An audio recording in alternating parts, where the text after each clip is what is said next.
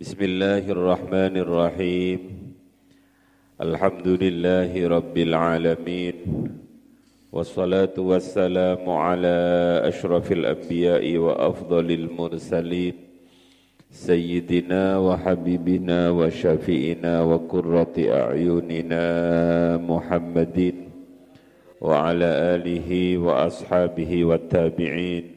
ومن تبعهم بإحسان إلى يوم الدين أما بعد.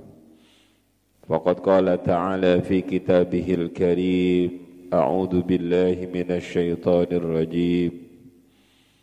يا أيها الذين آمنوا لا يحل لكم أن ترثوا النساء كرها ولا تعذلوهن لتذهبوا ببعد ما آتيتموهن إلا أن يأتين بفاحشة مبينة وعاشروهن بالمعروف فإن كرهتموهن فعسى أن تكرهوا شيئا ويجعل الله فيه خيرا كثيرا صدق الله العظيم Sangat bersyukur kepada Allah Subhanahu wa taala Selama sekitar satu minggu saya tidak bisa duduk bersama kalian karena saya harus duduk bersama abah saya. Mudah-mudahan abah saya diparingi sembuh, diparingi sehat, diparingi panjang umur yang barokah. Al-Fatihah.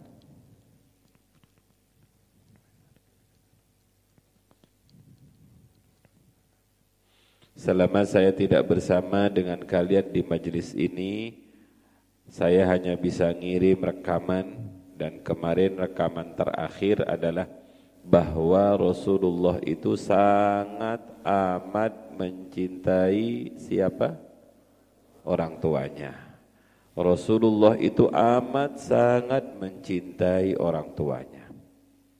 Bahkan cinta Rasulullah terhadap orang tuanya itu beliau buktikan dan beliau sampaikan di depan para sahabat ketika beliau ziarah ke makam ibundanya di Abwa saat beliau membersihkan makam menata bebatuan beliau menangis. Kemudian setelah selesai beliau menangis beliau ditanya kenapa engkau menangis seperti ini wahai Rasul Rasulullah menjawab, tangisan ini karena mengingatkan saya kepada kasih sayang ibu saya. Malam ini anak-anakku kita akan membahas bahwa baginda Rasulullah sallallahu alaihi wasallam adalah pribadi yang amat sangat mencintai keluarganya dalam hal ini adalah istri, anak, dan cucu-cucunya. Saya sarankan kalian untuk membeli buku bagus, namanya Bilik-bilik Rumah Tangga Rasulullah. Di situ banyak sekali kisah-kisah tentang rumah tangga baginda Rasul yang kalau kita membaca pasti kita akan terbawa dan menangis melihat rumah tangga baginda Rasul. Bagaimana mungkin rumah tangga yang dalam bahasa baginda Rasul baiti jannati. Seperti apa rumah tangga Rasul yang disebut dengan baiti jannati? Ukuran rumahnya berapa? 50 meter kali 100 meter? Apakah di rumah Rasul ada kolam renang, ada tempat fitness, ada tempat jagongan? Tidak ada. Rumah Rasulullah itu adalah rumah yang sekarang dijadikan kuburan baginda Rasul bersama Sayyidina Abu Bakar dan Sayyidina Umar. Rumah tangga Rasulullah kalau melihat dari sisi fasilitas hanya amat sangat kecil Mudah-mudahan kalian semua ditakdir ke Madinah amin. Mudah-mudahan kalian ditakdir bisa melihat rumah Rasulullah. Sebab baiti baima baina baiti wa mimbari raudatum min diyadil jannah. Space tempat antara rumahku dan mimbarku itu adalah raudhah yang disebut dengan raudatum min jannah. Lah, rumah tangga Rasul, rumah Rasulullah itu kalau secara fisik amat sangat sederhana. Ukurannya saya tidak paham berapa nanti sampean googling di Google berapa ukurannya. Tapi sebagai pertimbangan bahwa rumah Rasulullah itu hanya di, hanya cukup ditempati tiga kuburan. Makom Rasulullah, makom Sayyidina Abu Bakar, dan makom Sayyidina Umar. Sayyidatina Aisyah sebenarnya pingin dikuburkan di situ, tapi ruangannya sudah tidak ada. Itu rumah tangga Rasulullah. Minta miknya, miknya ngekerin.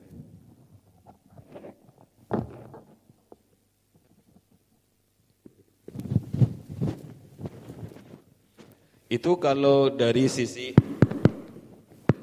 tes tes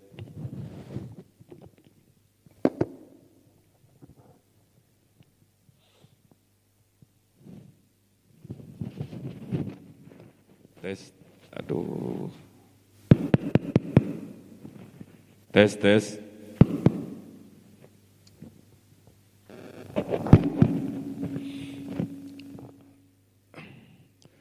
Mari kita lihat berangkat dari ayat A'udzu billahi minasyaitonir rajim. Wa ashiruhunna bil ma'ruf Allah Subhanahu wa taala dawuh ashiruhunna bil ma'ruf. Pergaulilah istri-istrimu dengan baik. Ketika ayat ini berkata pergaulilah istri-istrimu dengan baik dan kita susah melihat seperti apa cara mempergauli istri dengan baik cukup lihat rumah tangga Rasulullah. Laqad kana lakum fi Rasulillahi uswatun hasanah. Rasulullah sallallahu alaihi wasallam dawuh di depan para sahabat dawuhnya amat sangat indah. Khairukum khairukum li ahlihi. Wa ana khairukum li ahli. Sebaik-baiknya kalian adalah yang paling baik terhadap istrinya. Dan saya adalah orang yang paling baik terhadap istri saya. Jadi kalau melihat ini, ada kadang-kadang orang dilihat baiknya itu dari sisi pengabdiannya dia terhadap masyarakat. Sehingga kita mendengar hadis khairukum man ta'allamal Qur'an wa 'allamah. Dari sisi dia menjadi guru. Tapi dalam kehidupan rumah tangga yang paling bagus itu adalah yang paling bagus sikapnya terhadap istrinya. Khairukum khairukum li ahlihi wa ana khairukum li ahli. Sebaik-baiknya kalian adalah yang paling baik terhadap keluarganya dan saya adalah orang yang paling baik terhadap keluarga saya. Kenapa Rasulullah dawuh seperti ini? Kalau kita mau melihat di hadis-hadis yang lain karena istri itu pasangan itu bukan diperoleh karena keinginan kita. Tapi mereka adalah amanat dari Allah Subhanahu wa taala. Caranya saja mungkin lewat kenalan atau mungkin lewat dijodohkan. Atau mungkin lewat cara-cara yang lain. Tapi pada hakikatnya pasangan kita itu adalah amanat dari Allah Subhanahu wa taala. Dia adalah pilihan Allah untuk kita dan titipan Allah untuk kita. Sehingga Rasulullah dawuh fattaqullaha fin fattaqullaha fin nisa Bertakwalah kalian kepada Allah dalam hal urusan perempuan, urusan istri. Fa innakum akhadtumuhunna fa innakum karena sesungguhnya kalian akhadtumuhunna mengambil terhadap perempuan itu bi amanatillah atas dasar amanat dari Allah. Anak-anakku yang laki-laki, istri kalian kala itu kalian ambil dari amanat Allah Subhanahu wa taala. Jadi kalau hidup ini menyadari bahwa apa yang kita punya ini adalah pinjaman, apa yang kita punya ini adalah amanat, maka kita akan menjaga amanat itu dengan sepenuh hati karena kita tidak ingin berkhianat kepada yang memberikan amanat, yakni Allah Subhanahu wa taala. Fa innakum akhadtumuhunna bi amanatillah karena sesungguhnya kalian mengambil istri kalian itu dengan amanat dari Allah. Kemudian wastahlaltum furujahunna bikalimatillah dan kalian menjadikan farji istri-istri kalian itu halal dengan dasar kalimat Allah. Istri kita itu asalnya haram. Maka ketika kalian mengucapkan asyhadu an la ilaha illallah wa asyhadu anna muhammadar rasulullah. Kemudian mana calon mertua kalian mengatakan uzawwijuka ala ma amarallahu bihi minal muasyara bil ma'ruf. Angkahtuka wa zawwajtuka mahtubataka binti dan seterusnya. Bimahri miftahis sayyarah. Dengan mahar kuncinya mobil. Uh, halan sak neliko kamu jawab qabil tu nikahaha wa tazwijaha bidzalika sadaq atau bil mahril madkur kalian mengambil istri itu atas dasar amanat dan kemudian farji istri yang asalnya haram menjadi halal dengan kalimat la ilaha illallah dengan kalimat syahadat. Maka inilah yang disebut dengan mithaqon khalido perjanjian yang sangat agung perjanjian yang sangat berat. Bagaimana dalam kehidupan keluarga pasti ada masalah pasti. Karena jangankan keluarga kita keluarga Rasulullah saja punya masalah dan diabadikan dalam Al-Quran ada beberapa permasalahan dalam keluarga baginda Rasul. Salah satunya adalah karena faktor Rasulullah sendiri. Yang kedua karena faktor istri Rasulullah. Yang ketiga karena faktor orang ketiga. Itu semuanya terjadi dalam keluarga Rasulullah yang disebut dengan baiti jannati. Rasulullah pernah salah karena Rasulullah kesalahan Rasulullah itu memang disengaja oleh Allah karena sebagai pelajaran. Dan tapi kesalahannya itu bukan dalam bentuk maksiat. Karena Rasulullah terjaga dari kemaksiatan. Rasulullah mengatakan haram bagi saya minum madu campur susu. Turunlah ayat ya ayyuhan nabi lima tuharrimu ma ahallallahu laka tabtaghi mardata azwajik.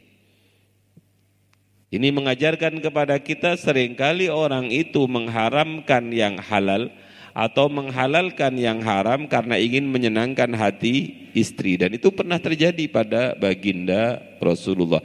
Tapi Rasulullah dididik dan dibimbing oleh Allah langsung. Pernah suatu saat istri-istri Rasulullah itu mogok karena istri-istri Rasulullah itu ketika di Mekah sama sekali hidupnya orang-orang Mekah, wanita-wanita Mekah itu orang-orangnya sederhana. Tapi ketika mereka hijrah ke Madinah terpengaruh oleh glamornya penduduk Madinah. Akhirnya istri-istri Rasulullah itu minta untuk dibelikan perhiasan.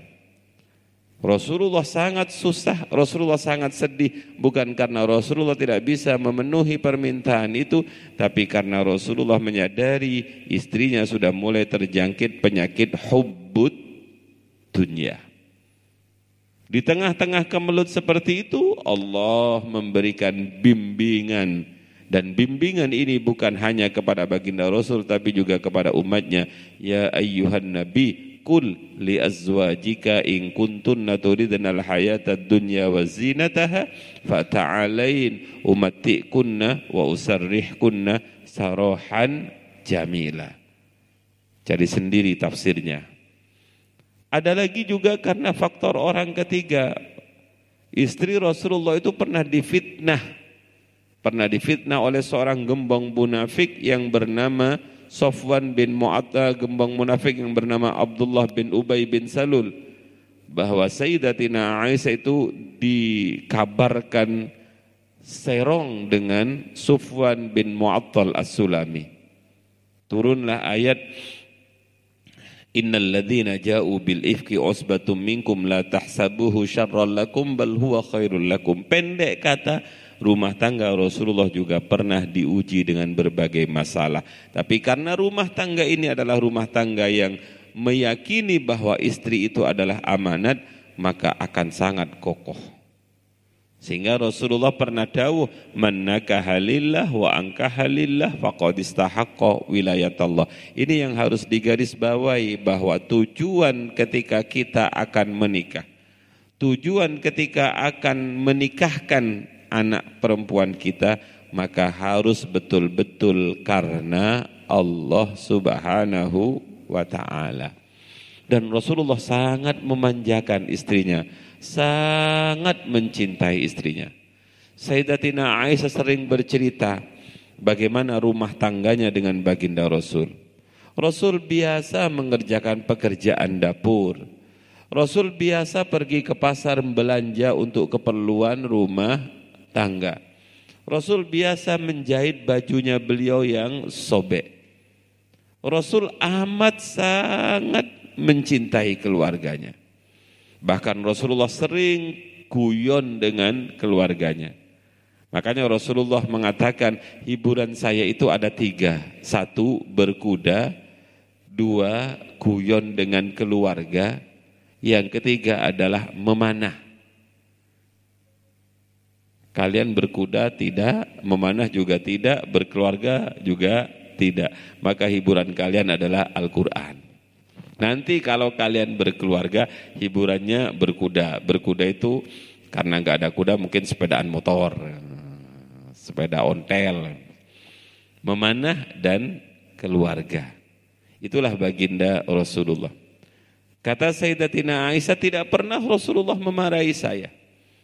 Apalagi sampai memukul. Oh, bahaya sekali. Naudzubillah wal billah. Jangan sampai, jangan sampai kalian moro tangan kepada keluarga kalian. Nauzubillah wal billah. Kemarin ketika saya di rumah ada seorang perempuan datang terus kakak saya bilang itu sering dipukuli oleh suaminya. Saya langsung ingat Rasulullah sallallahu alaihi wasallam dan saya berdoa mudah-mudahan kalian semua jangan pernah muro tangan. Jangan pernah berlaku kasar terhadap keluarga. Karenanya Rasulullah dawuh ma akraman nisa illa karim wa ma ahanahunna illa laim. Tidak memuliakan istri kecuali dia adalah laki-laki yang mulia dan tidak merendahkan menghina istri kecuali dia adalah laki-laki yang hina. Ashiruhunna bil ma'ruf, pergaulilah istrinya dengan baik dan Rasulullah mempergauli istrinya dengan baik. Sayyidatina Khadijah itu istri tercinta baginda Rasulullah sallallahu alaihi wasallam yang amat sangat beliau cintai. Ketika Sayyidatina Khadijah wafat, Rasulullah itu sangat menghormati saudaranya Sayyidatina Khadijah. Bahkan sering Rasulullah itu begitu ada orang perempuan datang ke rumah Rasulullah, Rasulullah berharap mudah-mudahan dia adalah khalah. Saudara kandung Sayyidatina Khadijah. Saking Rasulullah mencintai Sayyidatina Khadijah. Sudah tidak perlu saya perpanjang, tapi kalian silahkan beli buku tentang bagaimana sosok Rasulullah sebagai kepala rumah tangga. Bagaimana Rasulullah sangat mencintai putrinya Sayyidatina Aisyah. Hadisnya banyak sekali cerita-cerita indah tentang Rasulullah dan Sayyidatina Sayyidatina Fatimah amat sangat banyak. Sehingga baginda Rasul mengatakan Sayyidi apa ya? Sayyidatu ahlil jannah. Pimpinannya orang-orang yang ada di sorga itu salah satunya adalah putrinya Fatimah binta Muhammad. Kalau Fatimah datang, Rasulullah pasti berdiri menyambutnya dan merangkulnya. Dan Sayyidatina Fatimah itu adalah orang yang amat sangat mirip dengan baginda Rasul. Cara bertutur sapanya, cara berjalannya. Pendek kata, Sayyidatina Fatimah itu seperti pinang dibelah dua dengan baginda Rasul. Dan Sayyidatina Fatimah itu suatu saat ketika Rasulullah sakit keras, Sayyidatina Fatimah masuk, kemudian keluar dalam kondisi menangis, masuk lagi keluar dalam kondisi tersenyum. Para sahabat kemudian bertanya dulu kamu masuk ke abahmu ketika sakit keras, kamu keluar dalam kondisi sedih, nangis. Tapi keluar kedua kamu dalam kondisi tersenyum, tertawa. Karena waktu itu abah saya memberi kabar kepada saya bahwa saat berpisah sudah dekat, sudah datang. Maka saya menangis sedih. Tapi kemudian ayah saya mengatakan, engkau adalah keluargaku yang pertama kali menyusul bertemu aku. Makanya begitu Rasulullah wafat, enam bulan berikutnya Sayyidatina Fatimah wafat. Nah Rasulullah itu sering mengunjungi rumah tangganya Sayyidatina Fatimah dengan Sayyidina Ali. Dan beliau sangat mencintai Sayyidatina Fatimah. Siapa pun yang menyakiti Sayyidatina Fatimah berarti dia sama seperti menyakiti aku. Bahkan ketika Sayyidina Ali pamit kepada baginda Rasul untuk nikah karena memang budaya Arab waktu itu poligami nikah. Kanjeng Nabi melarang, apakah kamu akan menyakiti hati saya? Karena apa? Karena saking cintanya kanjeng Nabi kepada Sayyidatina Fatimah. Putri baginda Rasul. Lah kalau kamu punya uang, pas ke toko buku ada tulisan profil Sayyidatina Fatimah beli baca bagaimana kamu bisa mencintai Sayyidah Fatimah kalau kamu tidak tahu siapa itu Sayyidatina Fatimah dan bagaimana karakter akhlak mulia Sayyidatina Fatimah. Tentu akhlak mulia Sayyidatina Fatimah tidak akan jauh dari akhlak mulia abahnya. Yang terakhir, saya percepat pertemuan ini bagaimana Rasulullah amat sangat mencintai Sayyidina Hasan dan Sayyidina Husain. Sewering kali Rasulullah dibuat kuda-kudaan. Jadi kakek itu, kakek itu sangat mencintai cucunya. Bahkan cintanya kakek terhadap cucunya itu kadang melebihi cintanya ayah terhadap anaknya. Dan itu dilakukan oleh baginda Rasul. Berapa sering Rasulullah menggendong Sayyidina Hasan dan Sayyidina Husain. Kadang dipanggul di punggungnya, kadang-kadang Sayyid Kanjeng Nabi dijadikan kuda-kudaan. Pernah kan suatu saat Kanjeng Nabi sholat, begitu beliau sedang sujud, lama sekali sujudnya. Begitu selesai sholat, para sahabat bertanya, Ya Rasul, tadi kok lama sujudnya, apakah ada ayat yang turun? Apa kata kanjeng Nabi? Enggak ada ayat yang turun. Tapi ketika saya sujud, Hasan dan Husain menjadikan saya kuda-kudaan. Dinahi punggung saya. Lah kalau saya bangun berdiri, saya khawatir cucu saya jatuh. Maka kanjeng Nabi dawuh, sebagus-bagusnya kuda adalah kudamu wahai Hasan dan Husain, sebagus-bagusnya penunggang kuda adalah kalian. Dan Sayyidina Hasan dan Sayyidina Husain itu adalah bagian dari baginda Rasulullah sallallahu alaihi wasallam. Dan siapa yang menyakiti keduanya sama seperti menyakiti Rasulullah sallallahu alaihi wasallam. Itulah sayangnya Kanjeng Nabi terhadap keluarga, sayangnya Kanjeng Nabi terhadap istri beliau, sayangnya Kanjeng Nabi terhadap anak beliau Sayyidatina Fatimah dan sayangnya Kanjeng Nabi terhadap Sayyidina Hasan dan Sayyidina Husain. Maka sesibuk apa pun kalian kelak anak-anakku. Setinggi apa pun kalian kelak Sehebat apa pun kalian kelak, tidak ada sebanding dengan kehebatan Rasulullah. Jangan jadi orang yang sok sibuk, lupa terhadap keluarga. Jangan jadi orang yang sok sibuk, lupa terhadap cucu-cucunya. Jangan jadi orang yang sok sibuk, lupa terhadap anak anaknya. Karena Rasulullah pemimpin yang luar biasa mengajarkan kepada kita mencintai keluarganya. Khairukum khairukum li ahlihi wa ana khairukum li ahli. Tidak ada yang lebih hebat dibandingkan cinta Rasulullah kepada keluarganya, dibandingkan cinta Rasul terhadap anaknya, dan dibandingkan cinta Rasul terhadap uh, cucunya.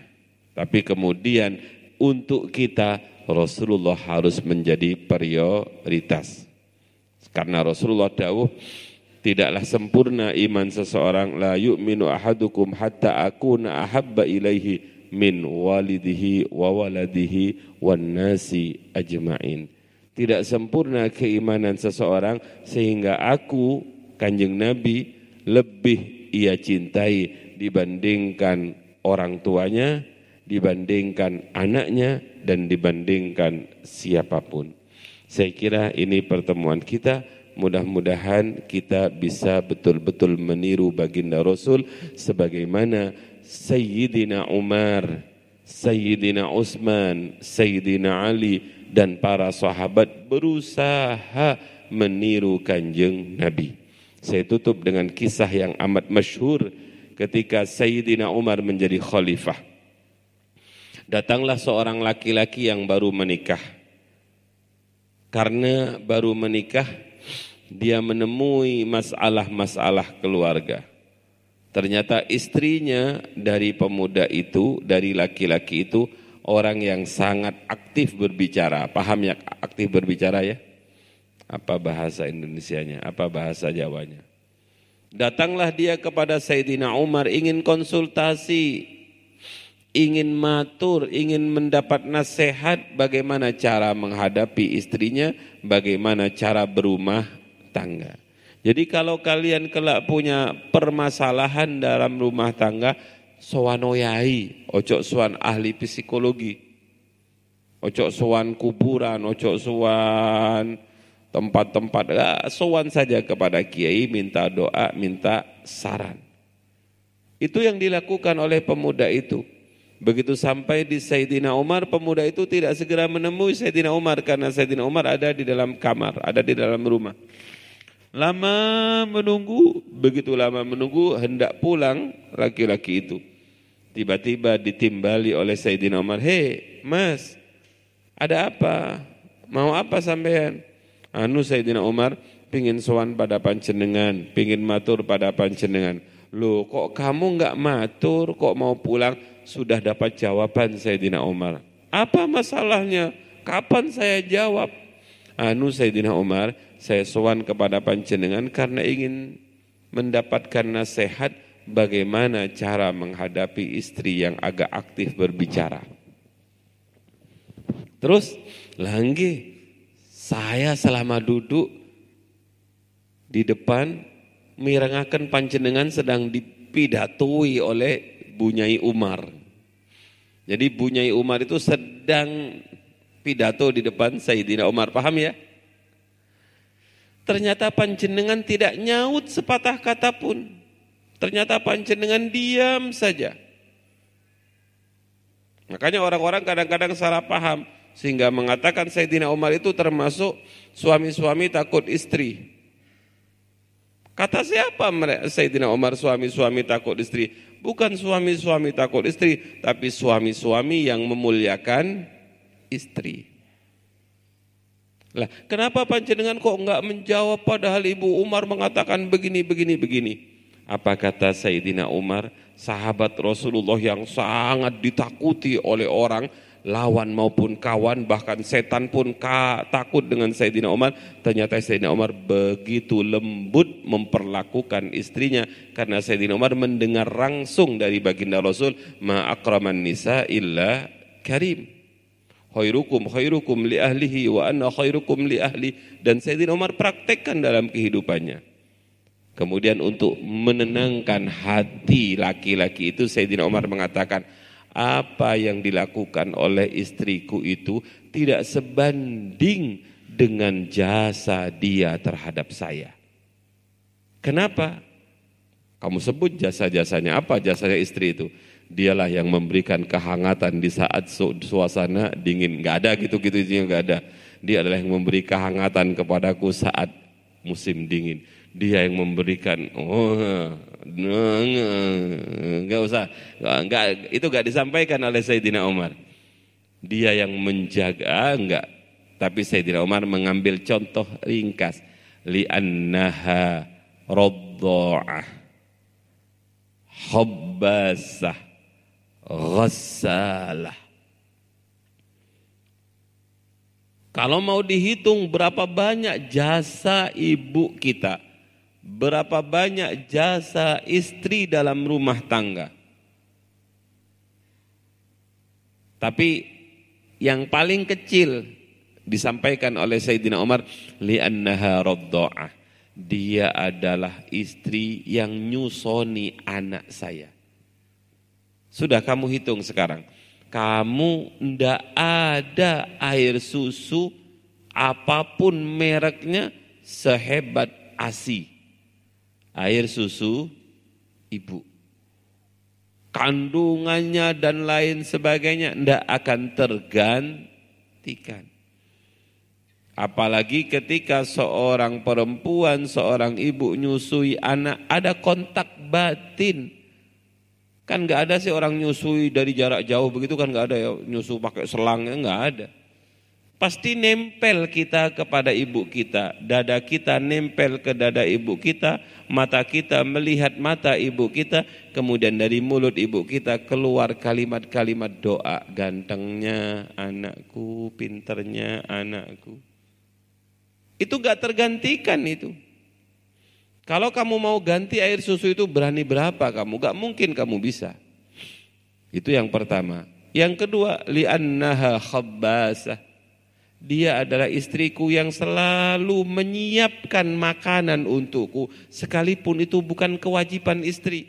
Tapi dengan sukarela ibu kita yang menyiapkan makanan terhadap anak-anaknya. Dengan penuh kasih sayang.